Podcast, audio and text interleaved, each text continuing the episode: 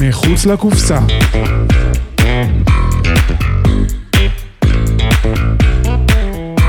שעה על פסיכולוגיה. עם עירית שדות.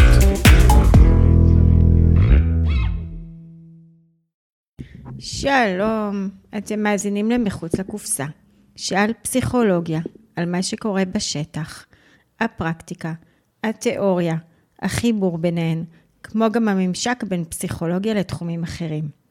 אני עירית שדות, פסיכולוגית קלינית, והיום נמשיך בסדרה על טיפולים זוגיים, והיום נדבר על אימאגו. מתארחת אצלי דוקטור כלנית בן ארי, מטפלת זוגית בכירה ומדריכת מטפלים, יושבת ראש אימאגו באנגליה.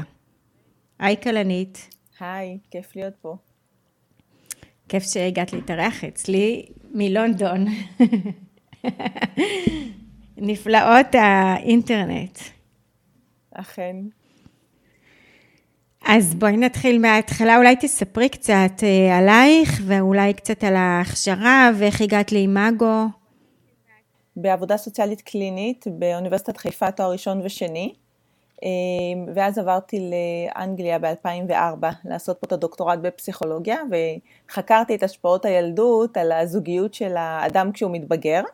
במהלך התקופה הזאת קראתי את הספרים של הרוויל הנדריקס והתאהבתי בקונספט של אימאגו, טסתי ב-2006 לניו יורק לעשות את ההכשרה עם הרוויל עצמו, שהוא בעצם המקים והיוזם של אימאגו.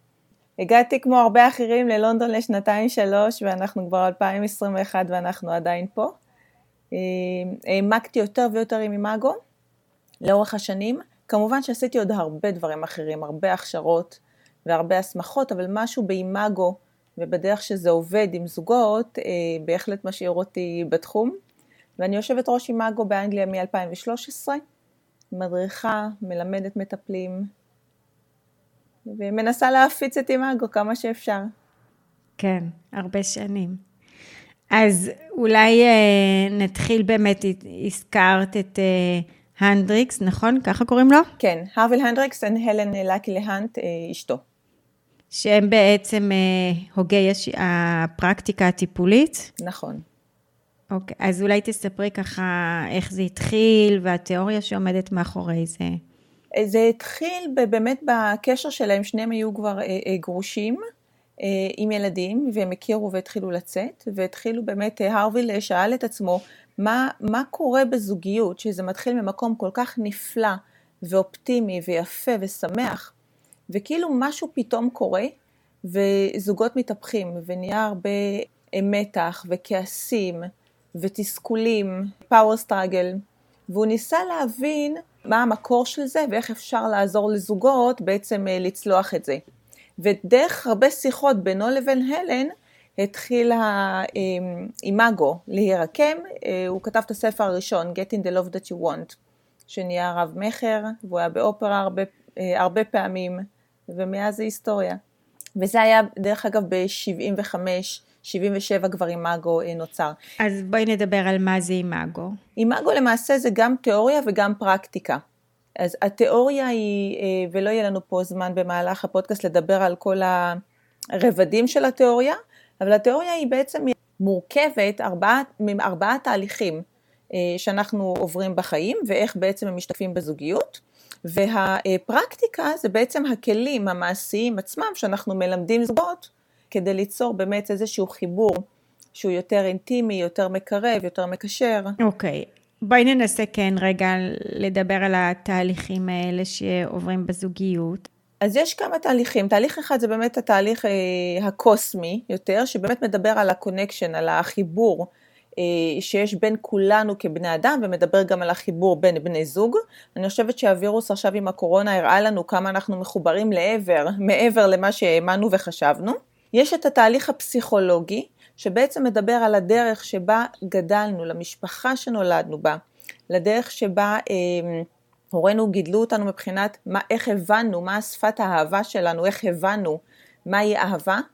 ההורות שהיא לא יכולה להיות מאה אחוז זמינה, היא צריכה להיות טובה דייה, אבל כולנו בשלבים הראשונים של הילדות חווינו איזשהו צורך בקשר שלא מולא, וזה יכול להיות מהסיבות הכי טובות וחיוביות, כי נולד עוד ילד במשפחה, כי עברנו דירה, אה, לאו דווקא מהמקרים הקיצוניים של התעללות או הזנחה. ובאמת הדרך שההורים התמודדו איתנו ואיך שאנחנו התמודדנו בתהליך הזה מאוד מאוד מעצב אותנו, ועוד שנייה אני גם אגיע לאיך זה קשור לתהליך הזוגי. יש את התהליך האבולוציוני, שזה בעצם ההתפתחות של המוח, מבחינת האבולוציה ואיך שזה אה, נוגע ליחסים, והתהליך האחרון זה התהליך הסוציאלי-חברתי, מבחינת המסרים החברתיים והמשפחתיים שקיבלנו אמ, ואיך הבנו שאנחנו, מה אנחנו צריכים, איזה חלקים משלנו אנחנו צריכים להראות ולהיות כדי להרגיש אהובים, לא, לא לאבד את אהבת ההורה ולהרגיש שייכים, ואיזה חלקים היינו צריכים אולי להרדים, להשתיק, אה, להצניע, בשביל, אה, שוב, להרגיש את התחושה של הנאהבות, לא להיות דחויים אה, ולהרגיש את התחושה של השייכות. ואם אני אקח את זה באופן שבאמת אימאגו אולי יותר מוכר בו, המילה אימאגו זה מהמקור הלטיני של אימיג', שכשאנחנו בילדות גדלנו, יש לנו בעצם איזושהי תמונות ילדות, יש לנו זיכרונות. הזיכרונות הם יותר רגשיים אפילו, ולפעמים אה, פרי-ורבליים, זאת אומרת אפילו לפני שהיה לנו את השפה. שאנחנו בעצם חווים מה זה אומר להיות בקשר שהוא משמעותי וקרוב. איך נראית אהבה? מה זה אומר? ואנחנו בעצם מהיחסים האלה עם ההורים, שלהורים שלנו יש תכונות חיוביות, ויש להם גם תכונות אה, שליליות, התכונות היותר קשות לנו יצרו איזשהו קושי בקשר בינינו, ומתוך זה גם נוצר איזשהו פצע ילדות. אבל אנחנו בזיכרון שלנו בעצם בילדות חווים, זוכרים, כמו איזה סרט, זוכרים את כל האירועים האלה, וזה נהיה האימיג' שלנו, של הילדות. וכשאנחנו באהבה המערבית, המודרנית, מחפשים בני זוג באופן לא מודע, אנחנו, יש לנו את ה... אנחנו עושים איזושהי סריקה לא מודעת על הבני זוג הפוטנציאליים, ורואים איפה יש התאמה שהיא הכי קרובה או דומה לתכונות החיוביות של ההורים שלנו, אבל בעיקר לתכונות שאתגרו אותנו בילדות או שגרמו לנו לקושי. אנחנו לא מודעים לזה כל כך בהתחלה, כי בשלב ההתאהבות יש את כל ההורמונים במוח אה, שמעודדים אה, הסתכלות במשקפיים ורודות, אנחנו כמובן גם אה, משקיעים ונראים אחרת ומתנהגים אחרת ומראים את הצדדים החיוביים שלנו. ויש מטרה לשלב הירח הדבש הזה, כדי שייווצר כבר קשר שהוא חזק, שהוא אה, חיובי, כדי אחר כך בשלבים הבאים של הזוגיות יהיה לנו בסיס שהוא איתן לחזור אליו, אנחנו נזכור את החיובי ואנחנו נרצה לעשות את המאמץ או את ההשקעה שצריך בשביל להגיע לאהבה שהיא האמת ולא אהבה שהיא יותר אה, בפנטזיה או באילוז'ן שהיה בהתחלה. וכשאת מתכוונת לזה שנחפש בבני הזוג שלנו אה, את התכונות המאתגרות שהיו לנו עם ההורים, למה הכוונה? הכוונה זה לא, קודם כל זה לא במשהו מודע. אבל אם היה, אמ, לדוגמה, אם אחד ההורים הוא היה מאוד אה, אולי קר, קר רגשית או פיזית, אני באופן לא מודע אתאהב במישהו שהוא או ממש ממש אה, אה, קר, מחזיר אותי לאותו מקום, אני לא אראה את זה בשלב הראשון של ההתאהבות. אחרי מחויבות בקשר, אנחנו עוברים שלב בקשר, ואם תרצה נדבר על זה עוד, אז אני אתחיל לראות את זה. אבל המקום של הכאב יבוא שוב. ואז יהיה לי אה, תלונה או בקשה או אה, מה, מה קרה לו, למה, למה הוא לא אה, יוזם יותר, למה הוא לא נוגע, למה הוא לא חם, או בקצה השני, זאת אומרת אני יודעת שהיה לי משהו שהיה קשה לי או כואב לי, אז אני אבחר מישהו שהוא אובר, שהוא מפצה על זה. אבל יהיה, הקונפליקט יהיה סביב אותו אישיו, זה יהיה אתה יותר מדי צריך את זה, אתה יותר מדי מחבק אותי, אתה יותר מדי צריך לדבר על כל דבר. מכיוון שכשבילדות המוקדמת, אה, כשאנחנו הראינו את הצורך הזה, זה בעצם התחייה ההורית שאנחנו קיבלנו מאותו הורה קר, אז אנחנו נראה את אותו הדבר, אה, נתנהג באותו הדבר בצורה מאוד מאוד דומה לבן בת הזוג. כן, כי כשאנחנו בעצם, אה, זה שני הקצוות של אותו מטבע. בדיוק ככה. בדיוק, אבל זה יבוא רק אחרי השלב, בעצם אנחנו מתחילים את שלב ירח הדבש, שזה הפרפרים בבטן וכל הסיפורים והסרטים והשירה קוראים על תקופת הערך הדבש, למרות שהיא יותר קצרה משאר החיים, אבל שם כל הפוקוס של הרומנטיקה בסרטים ובשירה ובספרות. ואז יש איזשהו משהו בצד של התחייבות, שמקפיץ אותנו לשלב השני בזוגיות, שזה שלב של הפאוור סטראגל, של אה, מאבקי הכוחות.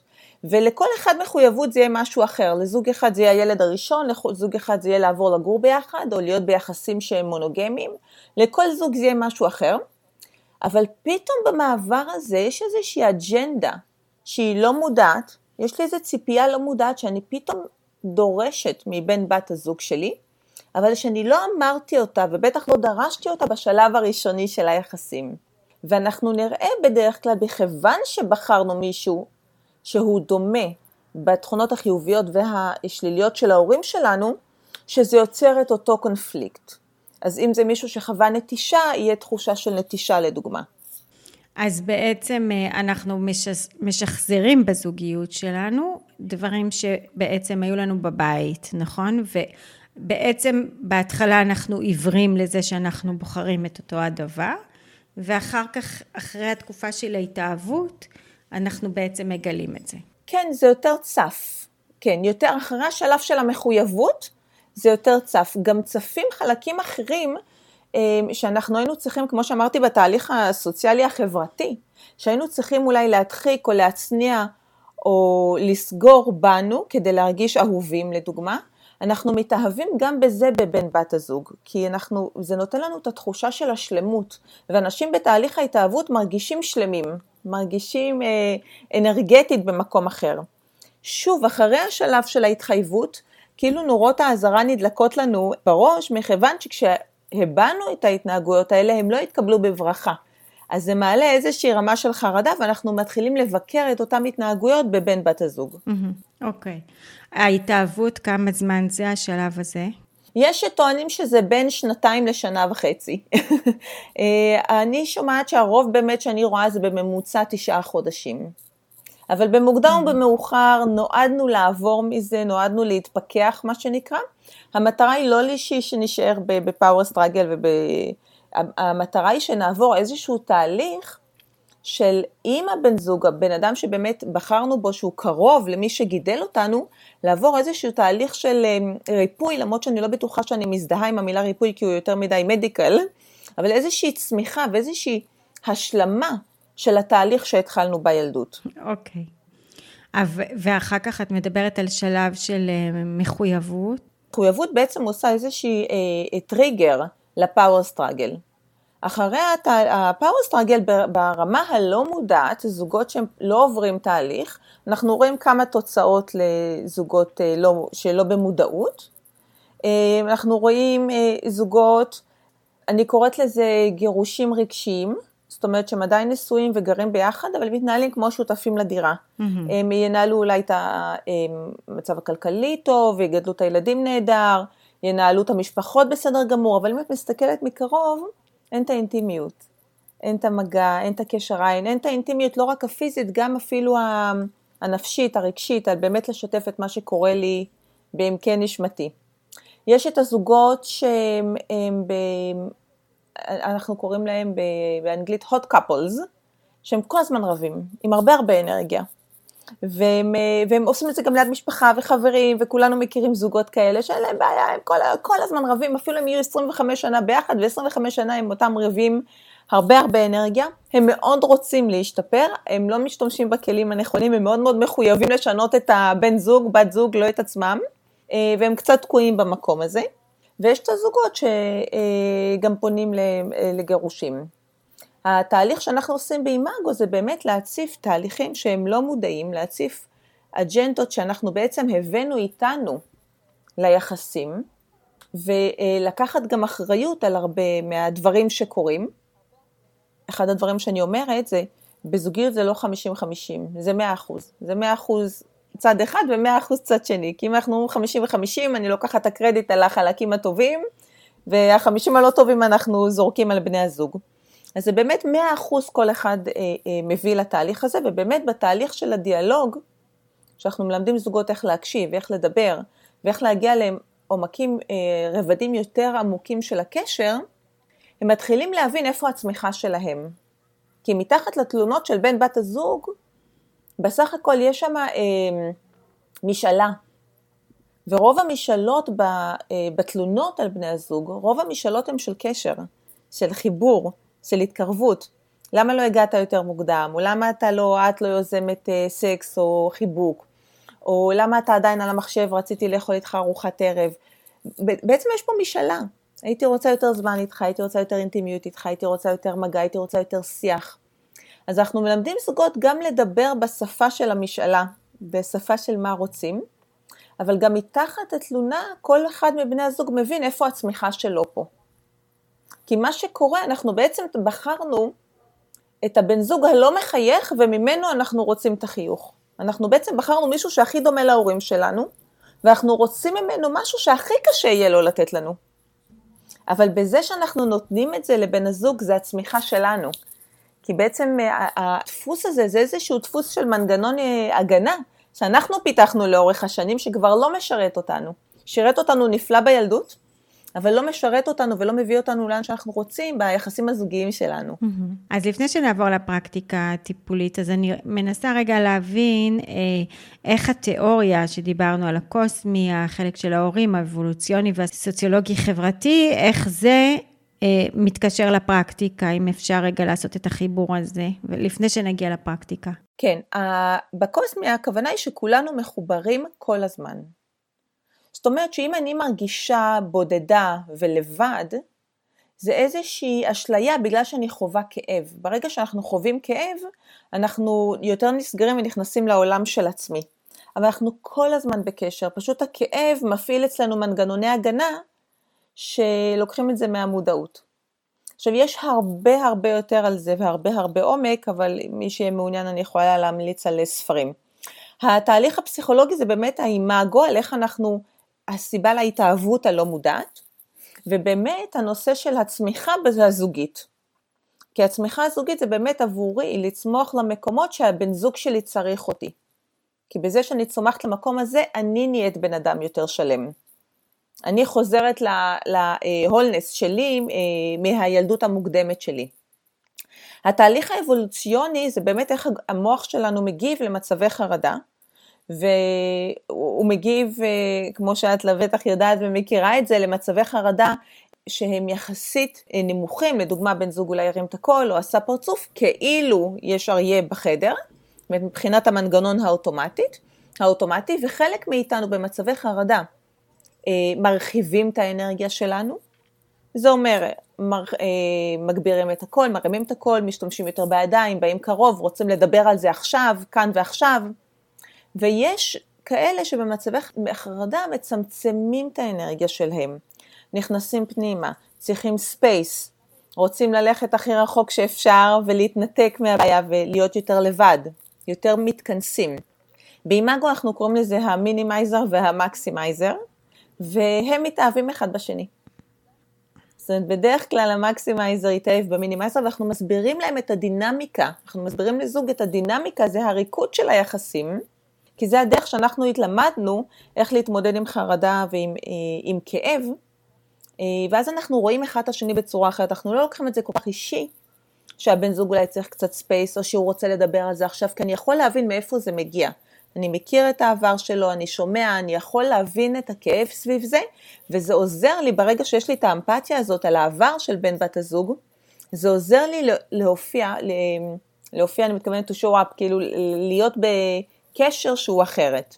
והתהליך החברתי זה באמת להבין מסרי ילדות, שחלק מהם מודעים וחלק מהם לא, וחלק מהם קיבלנו ישירות וחלק מהם הם לא היו ישירים, אבל אנחנו הבנו אותם, הם היו מאוד מאוד חזקים, להבין איפה הם מגבילים אותנו, ולצמוח למקומות האלה, כי הרבה מהם אנחנו בעצם משליכים על בני הזוג במקום to own it, במקום לקחת בעלות עליהם. אוקיי. Okay. תני לי דוגמה למסר.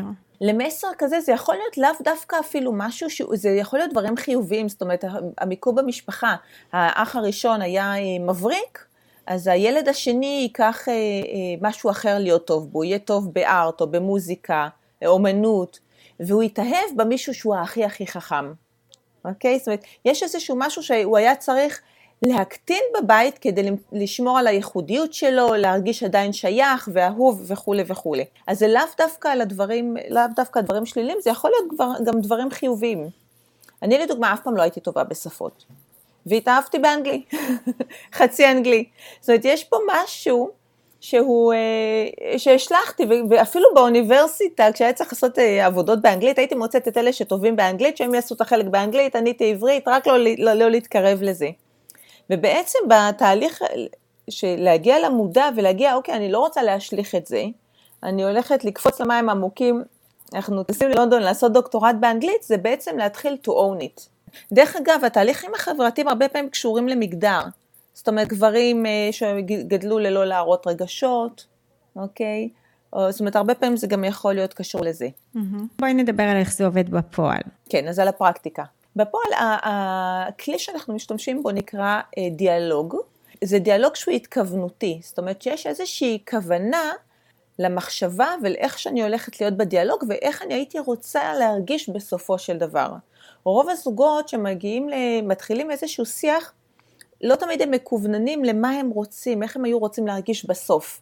ואז זה נהיה איזשהו תסריט, איזשהו ריקוד קבוע, יש איזשהו תסריט, אנחנו יודעים מה אנחנו אומרים, אנחנו יודעים מה בן זוג יגיד, אנחנו יודעים איך זה מתחיל ואנחנו יודעים איך זה נגמר. אז בדיאלוג, בכלי של הדיאלוג ההתכוונותי, אנחנו מלמדים זוגות, קודם כל שבדיאלוג הזה אנחנו, יש לנו תפקידים, אחד מאיתנו יקשיב, השני ידבר, ואנחנו נעשה החלפה של התפקידים, כדי שבאמת נוכל לשמוע אחד את השני. ויש לנו כמה שלבים בדיאלוג, הם באמת ללמד את הזוגות, קודם כל לדבר ממקום שהוא יוצר ביטחון, שהוא לא מקום מבקר או מאשים את הבן הזוג, או, אה, או עושה עליהם אנליזה או על המשפחה שלהם, באמת ממקום של לדבר עליי, על התפיסה שלי, על המחשבות שלי, על מה שקורה לי, על איך אני תופס את הסיטואציה, זאת אומרת איך אני יכול לדבר ולקחת אחריות שזה יהיה בטוח עבור בן בת הזוג שלי לבוא ולשמוע. ואנחנו מלמדים את בן הזוג שגם מקשיב, איך בעצם לחצות את העולם, את הגשר מהעולם שהוא נמצא בו, לעולם של בן בת הזוג, כמו כשאנחנו הולכים לטייל אה, במדינה חדשה וזרה. אנחנו הולכים ללמוד שפה חדשה, חוויות חדשות, היסטוריה אחרת, הולכים לשמוע משהו מנקודת מבט אחרת לגמרי, ואנחנו מבקרים. ואנחנו משאירים בעולם שלנו את ה, אולי את האג'נדה שלנו, את הדעות שלנו, את ההתנהגות הרגילה שלנו, אנחנו לוקחים איתנו רק פתיחות וסקרנות, לראות איך זה שם, בידיעה שאני אחר כך אביא את בן בת הזוג גם לעולם שלי לחוות מה קורה אצלי כדי שהם יבינו. ובעצם אנחנו מלמדים אותם את התהליך של הדיאלוג, שיש לו שלושה שלבים, באיך אפשר לעשות, לעשות את השיח ולהגיע לרבדים היותר עמוקים של מה שקורה. כי בדרך כלל כשזוג רב על החלב או על, על, על, על מי זורק את הזבל, זה לא באמת על זה אנחנו רבים. יש שם משהו מתחת לזה, יש שם משהו אה, חבוי, מתחת לזה ברובד יותר עמוק, של, אה, שאליו אנחנו רוצים להגיע. לדוגמה? לדוגמה, לא להרגיש אה, משמעותי, או לא להרגיש חשוב, או לא להרגיש אה, נחשק, או אהוב, או לא להרגיש בטוח. זה יכול להיות הרבה דברים שאנחנו, לא תמיד זה ברור אפילו לנו, אבל אנחנו מפילים את זה על השכחת את החלב. אבל כששכחת את החלב, מה קורה אצלי? אוקיי? אז, אה, זה מזכיר לי שאמא שלי שכחה לאסוף אותי מבית ספר. ו, זאת אומרת, אנחנו מנסים להבין מה זה מפעיל אצלי באופן שאולי לא מודע, אבל למוח שלנו זה מאוד אוטומטית ואנחנו מגיבים לזה ככה. המטרה היא גם בתהליך של הדיאלוג, שאני יכולה להגיד גם עוד על התהליך עצמו, זה באמת לעורר את האמפתיה של להבין באמת העולם של בן בת הזוג שלי וההיסטוריה שלהם, ומהמקום הזה אנחנו בעצם מרחיבים את האמפתיה, ואנחנו רוצים להיות בני זוג יותר טובים. אנחנו גם מבינים שכשאני אעשה את הדברים האלה, זה לא רק לטובת היחסים, אני צומחת בתהליך הזה גם. בעצם אה, שכחת את החלב, אז אתה לא זוכר אותי. או לא זרקת, אתה לא זורק את הזבל, אתה, אף אחד לא עוזר לי, אוקיי? שזה מעבר לעוזר. אני לבד. כן, שזה מעבר לזבל, כאילו, אף אחד לא עוזר. כן, עכשיו לכל, הזבל יכול להיות אותו סיפור אצל הרבה זוגות, אבל זה ייגע לצורך אחר אצל כל אחד מהם.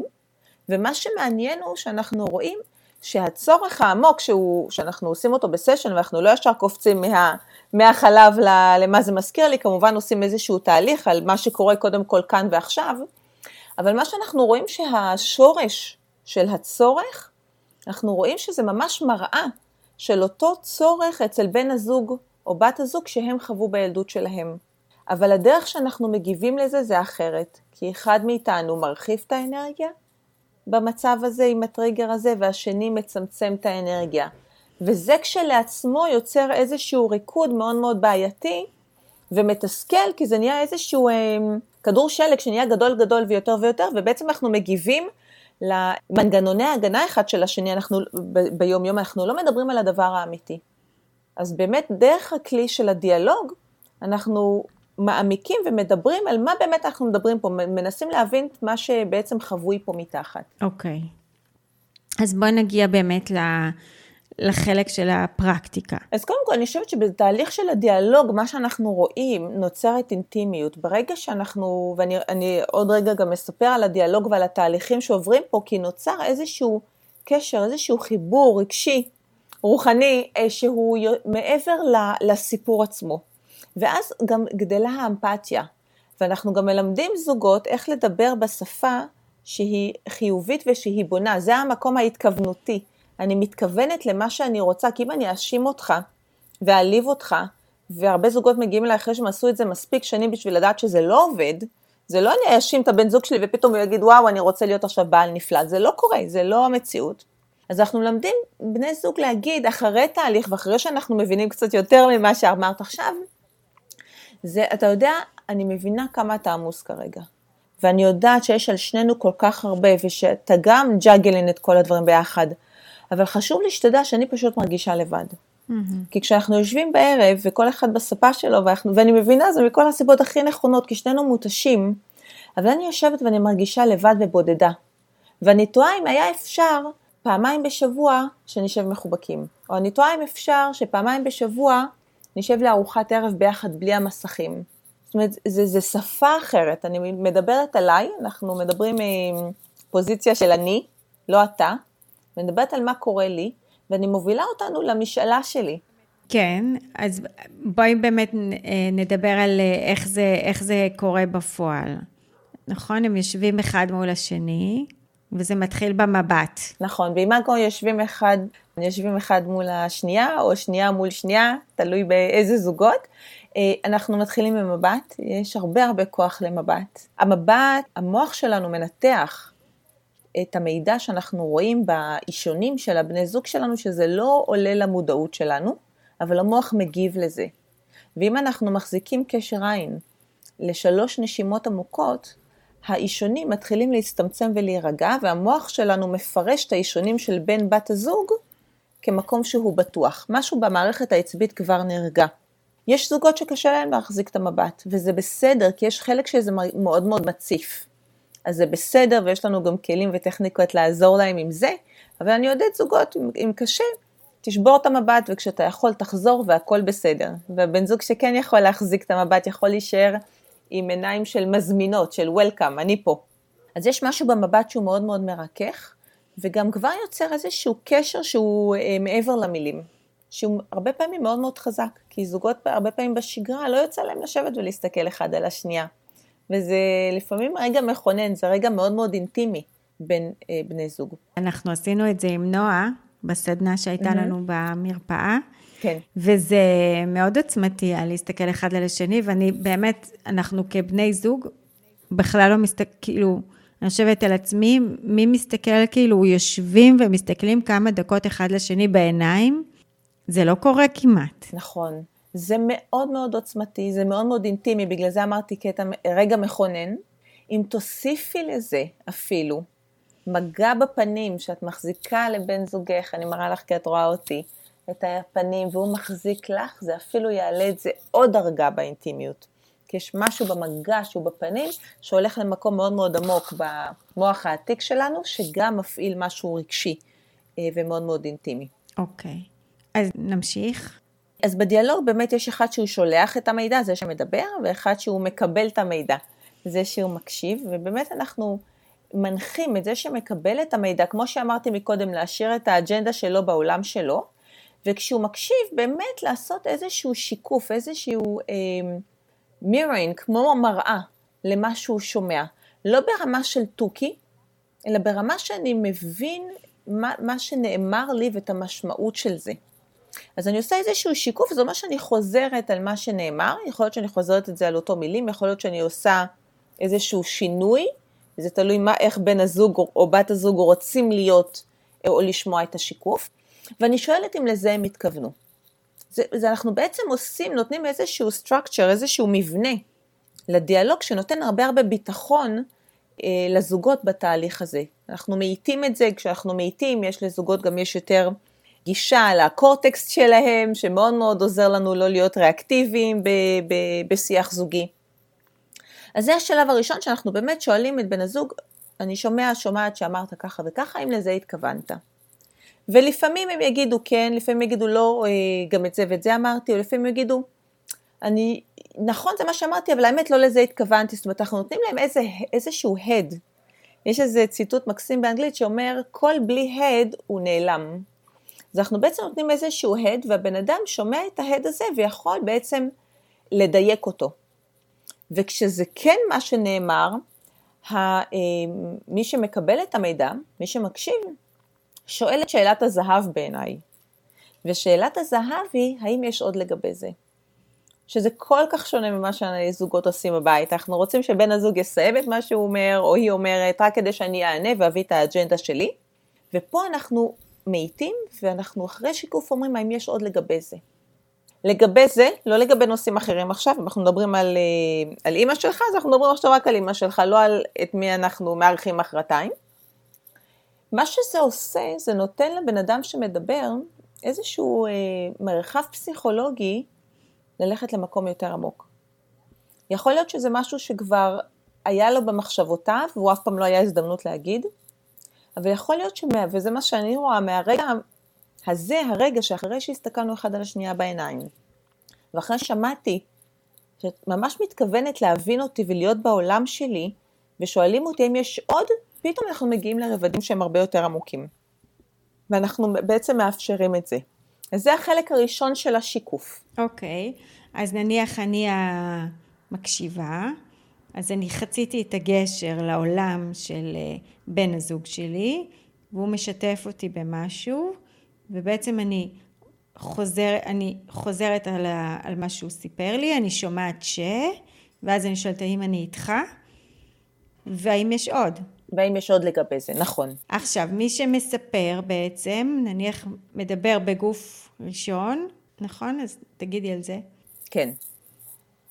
מדברים על עצמם, כן, אנחנו, מה שאנחנו, אנחנו משתמשים במשפטי פתיחה כמטפלי מאגו, אנחנו מתחילים עבור, עבור המדבר משפט, על מנת באמת, כי אם אני זאת שמדברת, זה אחריות שלי, שהספייס ביני לבין בן הזוג שלי ירגיש בטוח. וכשאני אומרת הספייס זה נראה ריק, אבל זה מלא אנרגיה. מלא אנרגיה חיה ופועמת.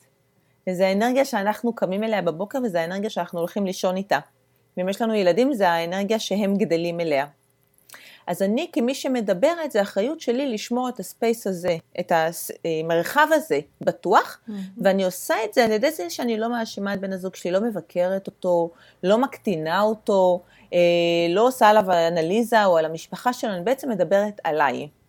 ומשפטי פתיחה שאנחנו עוזרים בעצם זה ללמד שפה. אנחנו משתמשים ב... ומה שקורה אצלי זה.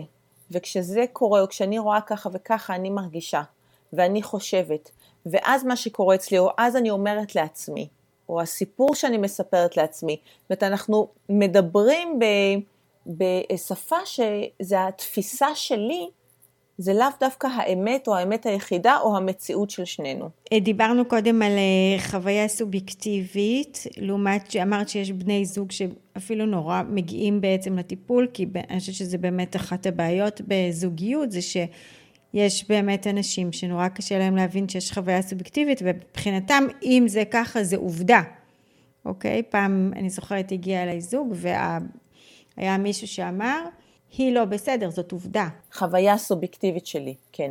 להרבה זוגות זה בכלל קשה להבין שזה חוויה סובייקטיבית, כי האמת שלי צריכה להיות האמת של כולם. ואנחנו לאט לאט מבינים שזה ממש לא ככה. ולאט לאט אנחנו מבינים שדווקא הרבה פעמים במקומות שכאבו לנו, הבן בת זוג היה להם כוונות מאוד מאוד טובות, ולפעמים אנחנו גם פירשנו את זה לא נכון, כי לנו יש את הרגישויות שלנו ואנחנו ערניים לדברים הרבה פעמים, בגלל הרגישויות שלנו ש, אמ, שגורמים לנו כאב וסבל. אז זה באמת השלב הראשון. אחרי שאנחנו מסיימים אה, אה, נושא מסוים, אנחנו מציעים איזשהו סיכום על מה ששמענו, ואז אנחנו מציעים, אה, אומרים משפט שהוא בעצם הכרה או אישוש, שהמשפט הזה בעצם אומר שאני בעצם כשאני חוצה את הגשר לעולם של הבן בת זוג שלי, הם נשמעים הגיוניים. מהזווית שלהם, מהעולם שלהם, מהחוויות ילדות שלהם, מאיך שהם רואים את הסיטואציה, הם לא משוגעים, הם הגיוניים. זה לא אומר שזה ההיגיון שלי. זה לא אומר שאני מסכימה או לא מסכימה. אבל זה אומר שיש לי יכולת לראות את הסיטואציה מהזווית של בן הזוג שלי, ולהגיד לו, אני מבינה, ולאשש את התחושה שלו. אני מבינה שכשאיחרתי עשר דקות ולמוד, ואמרתי לך שאני לא אאחר יותר ואיחרתי, אתה מאוד מאוד היית עצוב, מאוד מאוד התאכזבת. זה לא משנה שהיה לי את הסיבה עכשיו הכי טובה ואני לא חושבת שאיחרתי, או שאיחרתי אבל זה לא היה big deal. אני באמת מנסה להבין מהחוויה של, וביקרתי אצל בן זוגי, גם בעבר שלו, להבין על מה זה יושב אצלו, ולהבין שאני גרמתי פה לאיזשהו טריגר.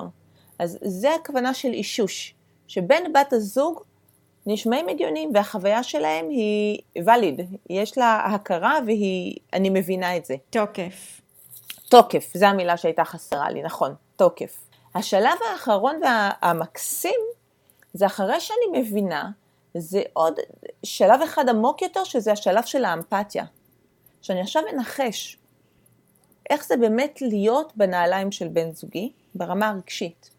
וזה משפט כמו, אז אני מתארת לעצמי, ואז אני בעצם אומרת מיל, מילות רגש שבן בת הזוג שלי לא אמרו. אז אני יכולה לשער שכשישבת וחיכית לי, הרגשת גם מאוד בודד. Mm-hmm. ואז אני אבדוק איתו, האם זה איך שהרגשת? או הרגשת נורא מתוסכל, או הרגשת מיואש. ואני אבדוק איתו או איתה, והם יגידו, כן, זה מדויק לי, או לא, האמת, הרגשתי כבר עייף מזה, או כבר, הם יתקנו, ידייקו אותי. אז אמרנו שיקוף, אמרנו אישוש ואמרנו אמפתיה. כן. אני, אני באמת מדברת הרבה עם זוגות, וגם בסדנאות של uh, Getting the Love That You Want, של זוגות, ש... הסדנאות של אימאגו, על שנינו יכולים להיות צודקים, על הגישה של both end, זה לא אור. ויש לי הרבה סיפורים לתת בנושא הזה, על איך שנינו יכולים להיות צודקים. אם אני צודקת זה לא אומר שאתה טועה, ואם אתה צודק זה לא אומר שאני טועה. אה, אבל כן, זה באמת אחד הדברים החשובים אה, להבין את החוויה הסובייקטיבית אה, ולקחת בעלות על איך, איזה אנרגיה אני מייצרת ביחסים שלי, האם אני בעצם מקור לביטחון, כשאני אומרת ביטחון אני מכוונת safety, האם אני מקור לשמחה, לג'וי, האם אני מקור לסייפטי, או האם אני מקור למתח, לתסכול, באמת, זה באמת לקחת אחריות, להסתכל על עצמנו ועל החלק שלנו ב... בבלגן אולי שיצרנו ביחד. שבדרך כלל אנחנו בעצם משליכים על בן בת הזוג את החלקים שלנו. וכשאנחנו אה, מדברים עוד פעם, רגע, אני חוזרת לזה שאת אומרת, יש, יכול להיות ששנינו צודקים. ואז יבוא מישהו ויגיד לך, לא, אבל יש רק אמת אחת. הוא יגיד, זה שולחן, את לא יכולה להתווכח איתי שזה משהו אחר. או אם את הופכת את זה, זה הופך להיות משהו אחר, או אם את מסתכלת את זה מהזווית הזאת, זה מה שאני אומרת, אז, אז זה אולי נראה יכול לראות משהו אחר. נכון, נכון, ואנחנו עושים את אותו הדבר פשוט בתחום אחר בחיים. אני חושבת שזה כמה דברים, זה גם מה אנחנו רואים, וזה גם הפרשנות שאנחנו מלבישים עליה. אז שולחן, אם לא הייתי יודעת שזה שולחן, וזו הפעם הראשונה שאני רואה את הדבר הזה, ואני צריכה לתאר אותו, הוא יהיה שונה מכל זווית שאני רואה אותו. אבל מכיוון שיש לי תפיסה ומילה לתאר אותו, אז אני כבר מתארת אותו, ואז חושבת שכולנו אומרים שולחן ואנחנו מתכוונים לאותו הדבר. אבל זה באמת האסוציאציות שקורות לנו. אני חושבת שפה זה באמת, האגו קצת משתלט עלינו. וכשברגע שאנחנו יוצרים קצת יותר קשר וקצת מרככים וקצת מתכווננים איך אני רוצה לצאת מפה היום. אני רוצה לצאת יותר קרוב. אני רוצה להרגיש ביחד, אני רוצה להרגיש איזה צוות, אני רוצה להרגיש באינטימיות, אני רוצה להרגיש שאני מובן או שהבנתי. ברגע שיש לי איזושהי כוונה, אז אני אומרת, איך אני יכולה עכשיו להופיע, מה, איזה איכויות אני יכולה עכשיו להופיע שיהיו בקנה אחד עם הכוונה. והרבה פעמים זה יהיה להבין שיש עוד מציאות, או להיות פתוח לשמוע עוד חוויה. או זה לא על להסכים או לא להסכים, אבל אחרי שיהיה התור של אותו בחור לדבר, האם הוא יהיה פנוי וזמין לשמוע את החוויה של בן או בת הזוג שלו, ממקום שהוא נקי, בלי דעות קדומות על מה הוא חושב שצריך להיות. את דיברת קודם על ההגנות שבעצם מלווים אותנו. אני זוכרת שנועה, נועה, זאת, אני אגיד לה, מי שמאזין, עשתה לנו את הסדנה על אימאגו, וככה הכרתי אותך. אז אה, גם היא בלונדון, והיא דיברה, היא קראה לזה חליפת הישרדות, שמגיעים לקשר עם חליפת הישרדות. תגידי על זה קצת.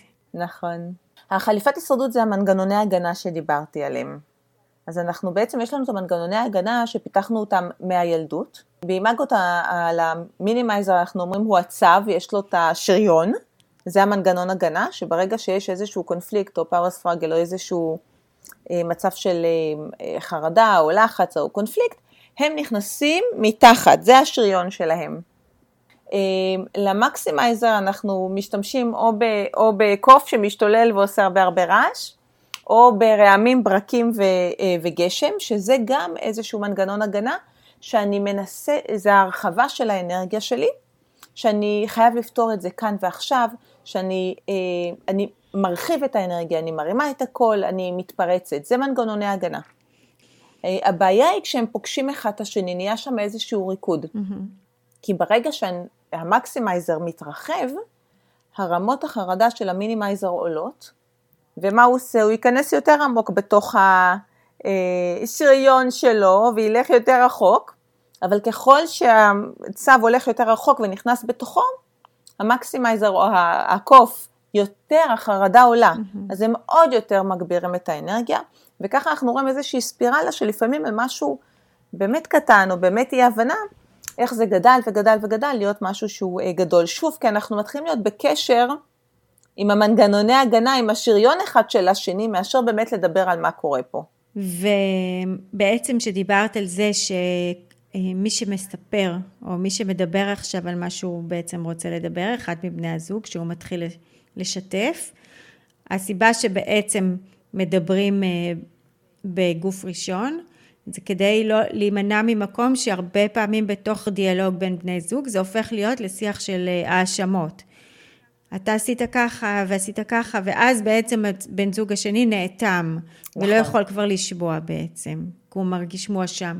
נכון, אני אומרת לזוגות, אם יש מילה אחת שיכלתי לעשות ניתוח מוח ולהוריד לכם מהמוח, זה המילה אתה או את. ברגע שאנחנו אומרים אתה או את, זה לא משנה מה נלווה לזה, ההגנתיות של הבן זוג או בת זוג כבר עולים. השריון מתחיל להראות את עצמו. וזה לא משנה מה אמרנו לפני או אחרי, המילה אתה היא כבר איזשהו, או את מתחילה להיות איזשהו טריגר. מאוד משמעותי. דרך אגב, באימאגו, לפני שאנחנו מתחילים דיאלוג, וזה אחד הטיפים שממש מחוללים שינוי מאוד משמעותי אצל זוגות, mm-hmm. אנחנו לא ישר מתחילים לדבר על מה שיש לנו, אני הגעתי הביתה מהעבודה ואני בלה בלה בלה בלה בלה, לא, בן הזוג בסרט משלו או שלה, הם עסוקים במשהו, הם עושים משהו, ומאוד מהר, הרבה פעמים מהמקומות האלה נוצר, מה אמרת, מה אמרת, אתה אף פעם לא שומע, אתה אף פעם לא מקשיב, נהיה איזשהו... כן. סבתוכה איזשהו קונפליקט רק בגלל שלא התחלנו את זה נכון. Mm-hmm. באימאגו אנחנו קודם כל מזמינים לשיח. אני אומרת, קוראים אחד לשני, או אומרים את שמם, ואומרים, אני רוצה לדבר על התוכניות לסוף שבוע, או אני רוצה לדבר על החג, או אני רוצה לתת לך הערכה, האם זה זמן טוב? Mm-hmm. ואם זה הערכה של חמש דקות, ובדיוק יש להם הפסקה וזה יהיה נהדר, ואם זה נושא טעון, אז אולי הם יגידו, את יודעת, עכשיו יש לי רק רבע שעה הפסקה, אולי נתאם את זה לארוחת ערב. אומרת שאנחנו מזמינים את הדיאלוג, זה שאומר שאם הוא לא יכול, אז זה האחריות שלהם לבוא וליזום את זה תוך יום, כדי שלא יהיה מצב שאחד רק רוצה לדבר והשני לא יכול. אבל כבר בזה שאני מזמינה לדיאלוג, בן הזוג או בת הזוג יכולים לעזוב את כל מה שהם עושים, להסתכל עליי, להתכוונן לשיח, להיכנס לתפקיד של האימאגו של הדיאלוג, וזה כבר התחלה הרבה הרבה יותר חיובית. אנחנו גם שמים הרבה דגש על החיוביות באימאגו, על הערכות, על fun, על להביא חזרה את הג'וי של היחסים, יש לזה הרבה הרבה מקום בטיפול הזוגי באימאגו.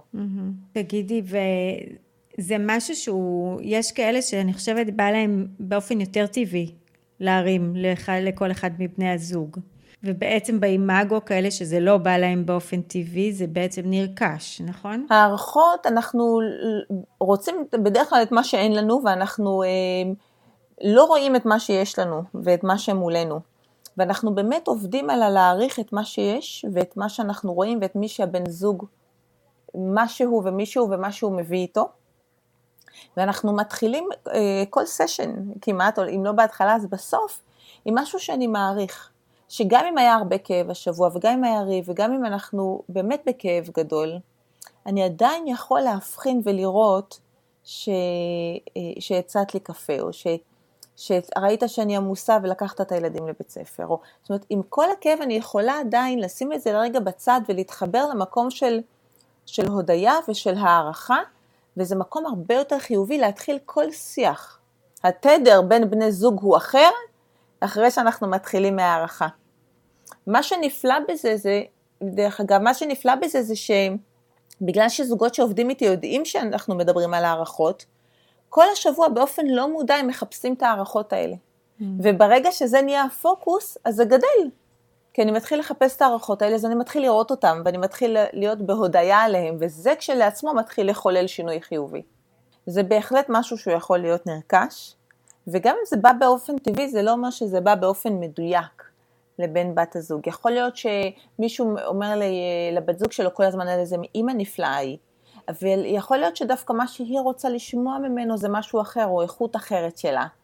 אמ, אז זה, זה יכול להיות שזה קל לנו או לא קל לנו, אבל זה גם פה אנחנו רוצים לדייק את זה לאיפה משמעותי לבן זוג שלנו להרגיש את המקום שלו. אבל זה בהחלט, כל הדברים שאני אומרת עליהם בדיאלוג של אימאגו זה משהו נרכש, אנחנו צריכים רק את המוטיבציה ואת הנכונות ללמוד ולהתנסות, זה הזמנה להתנסות. כמה זמן בערך זה טיפול אימאגו? אין לי ממש תשובה חד משמעית להגיד את זה, להגיד, זה כל זוג באמת משהו אחר. אה, בהשוואה, אני אגיד עבורי, זה לא איזושהי מטריה לכל מטפלי אימאגו, כל אחד, ויש לי עמיתות נפלאות בישראל. אה, יושבות, יושבות הראש של אימאגו ישראל, אורלי וליאורה, הן גם מלמדות אה, אימאגו בישראל. אז כל אחד יגיד לך אולי משהו אחר. באמונתי, טיפול של אימאגו הזוגי הוא יותר קצר מועד מטיפול אינדיבידואלי, טיפול אינדיבידואלי מתחיל בשנה, טיפול זוגי הוא יותר קצר מועד. זה יכול להיות כל דבר בין שלושה חודשים לשנה, אבל יש זוגות שיבואו לדברים קטנים והתלבטויות של כמה סשנים, אה, ויש זוגות שיבואו לתהליכים הרבה יותר עמוקים, או במקום עם הרבה יותר כאב וסבל, או עם הרבה יותר טראומה מהעבר, והם יהיו תהליכים שהם קצת יותר ארוכים. כי לפעמים באמת, אה, בהקשר של טיפול זוגי, יש משהו נורא נורא קשה, שמגיעים אה, כמעט עם איזה שנאה בעיניים. אני חושבת שכל עוד זוג מגיע ומרגיש שהוא נתרע מזה ושהוא צומח, הם, זה, זה משהו ששווה להשקיע בו. כן. תגידי, ויש זוגות ש... שאת יכולה להגיד, זה לא מתאים? לא התפקיד שלי, אה, כי אנחנו באימאגו, באמת הלקוח שלנו זה היחסים, זה לא אף אחד מהבני זוג, הלקוח זה היחסים. ומכיוון שאנחנו יודעים שבאופן לא מודע אנחנו מתאהבים במשהו שמדויק לנו, אז להיפרד מיחס, להתגרש, אנחנו רואים הרי אנשים בזוגיות שנייה ושלישית, והם אומרים את אותו בעיה. הם, אה, החליפו את בני הזוג, אבל הם נשארו עם הבעיה. אז אנחנו יודעים שהתהליך הזה הוא מאוד אה, אה, הדדי בין בני הזוג. אני יכולה להגיד לך שהגיעו אליי זוגות במקומות מאוד מאוד כואבים, עם הרגל כבר על הגירושים, אבל הם היו במקום שהם מאוד מאוד מגויסים, אם זה לטובת ילדים, או אם זה בגלל שהם כן זכרו את הקשר בהתחלה ורצו לבדוק אותו, והם חוללו שינויים הרבה יותר מהירים שחש... ממה שחשבתי שהיה אפשר לחולל. אמ, ויש זוגות שאולי לוקח להם יותר זמן ויותר התכווננות, אבל אין לזה, אין לזה, אין קסם פה. אה, צריך לבוא עם מוכנות, אה, עם רצון להשקיע ולתת מעצמך, ממקום שהוא חיובי. אני חושבת שמה שנפלא באימאגו זה שמהסשן הראשון נבנה איזשהו אה, איזשהו ביטחון. את, כבר הזוג מקבל איזשהו כלי שעוזר להם לצלול מאוד עמוק, למקום מאוד מאוד בטוח, למקום מאוד מאוד מיוחד, למקום שהוא כזה, אפשר להגיד רוחני או מאוד מאוד אינטימי, שכבר נותן להם איזושהי חוויה אחרת מאיך שמנהלים את השיח, את הנושא של השיח בבית. אז אני חושבת שהחוויה של אימאגו, אם, אם זוגות חוו טיפולים אחרים, החוויה של אימאגו, הם ימצאו אותה אה, אה, קצת שונה. גם למשל אחרי בגידה? כל האישויים של אה, זוגיות, כן. בגידה, יש, אחד מבני הזוג אמנם עשה התנהגות מסוימת, ועל ההתנהגות הוא או היא לוקחים אחריות גם ומגיעים לטיפול, אבל המצב שנוצר בין בני הזוג, המרחב שנוצר בין בני הזוג שאפשר אדם נוסף להיכנס אליו, זה כבר אחריות זוגית. עכשיו, לא כל זוג, בטח כשרק משהו התגלה ויש איזושהי טראומה בביטחון, זה אולי קשה להבין את זה על ההתחלה, אבל אה, לאט לאט זה מקום שאנחנו נלך אליו. מה קרה שם בקשר בינינו, שהיה כזה אה, ואקום, שאפשר לאנשים אחרים להיכנס למרחב הזה. בעצם זה גם לצאת מאיזשהו שיח של קורבן תוקפן לתוך איזשהו שיח שהוא שיח אחר. כן, לצאת מקורבנות זה בכלל אה, הצלחה ליחסים. יש עוד משהו שאני נזכרתי, שאני זוכרת שנועה אמרה. עשינו כזה משחק תפקידים, ושיחקנו זוגות שאנחנו מכירים, ואז uh, הרבה פעמים האופן שבו אנחנו מבטאים דברים, זה סוג של איזה דרישה. ואז נועה אמרה לנו משהו כמו איזה תודה או איזה בקשה. האופן שבו אנחנו נגיד את הדברים, אם נבקש את המשאלה שלנו. נכון, אני חושבת שקודם כל זה הטון של איך שאנחנו מדברים, גם אם אחרי השיקוף שאנחנו אומרים האם יש עוד לגבי זה, או האם יש עוד לגבי זה, או האם יש עוד, זאת אומרת, הטון הוא מאוד מאוד משמעותי פה. אני חושבת שהתודה והבקשה זה, זה הדברים שאנחנו צריכים להביא יותר לכל חלק בשיח. זאת אומרת, סיימנו חלק, את דיברת, אני הקשבתי, ואנחנו עכשיו מחליפים תפקידים. לפני שמחליפים תפקידים, תודה שהקשבת, תודה ששיתפת, תודה שאפשרת לי, אוקיי? תודה שנשארת עם הקשר עין. התודה והבבקשה הם לאו דווקא כשאנחנו, לדעתי, כשאנחנו מבקשים משהו, זה דווקא בדברים היומיומיים, האחי בין לבין. זה מאוד, אני חושבת, מרכך אה, את התודעה שלנו. למה התכוונת דברים יומיומיים?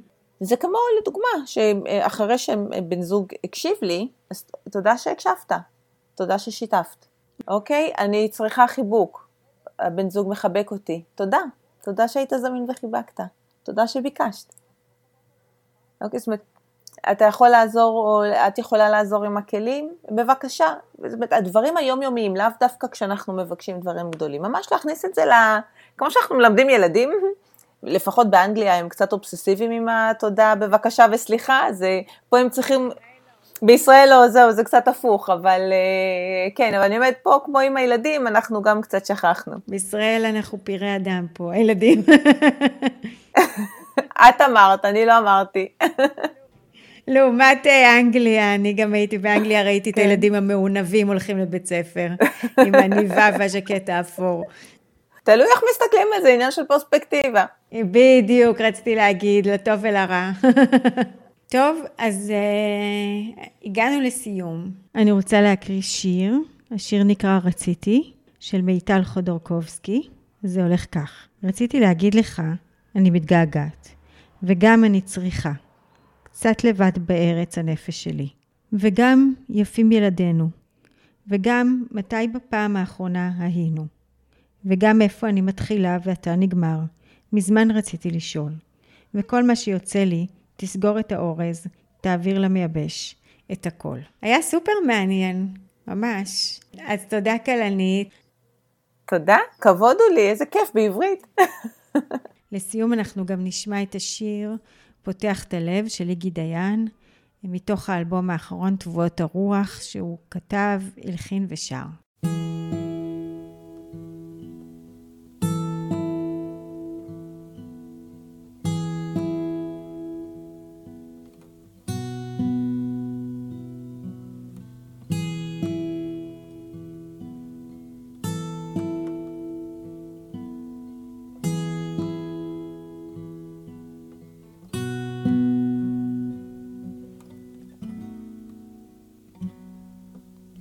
כשסדק קטן נפרם בקליפה, טרי וצורף, חשוף לא מוגן, דרכו התגנב גם איזה אור וחום שריכך והפיג את הקור.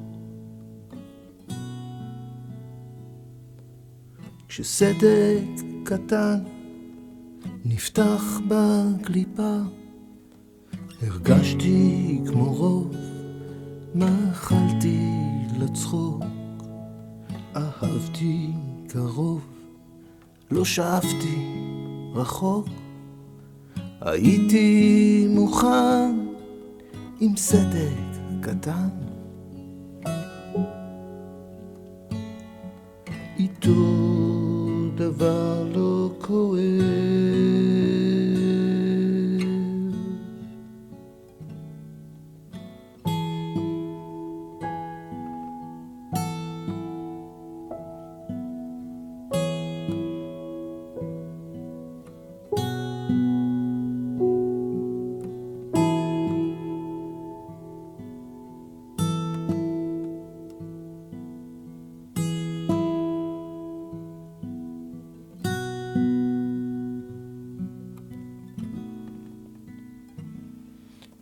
עם סדק קטן השלתי קליפה, חגגתי איתו כל זמן שהוא כאן, לא קל, לא מובן, אבל מהאור מסר לבן בלילה שחור.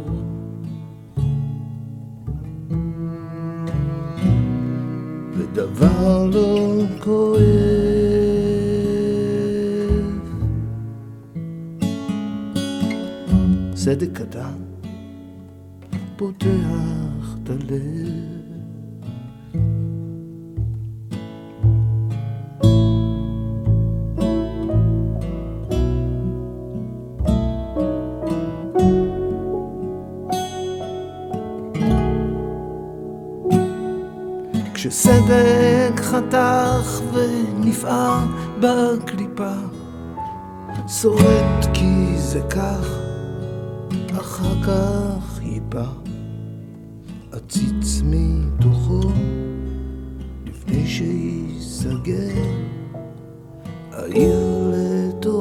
סדק של מישהו אחר.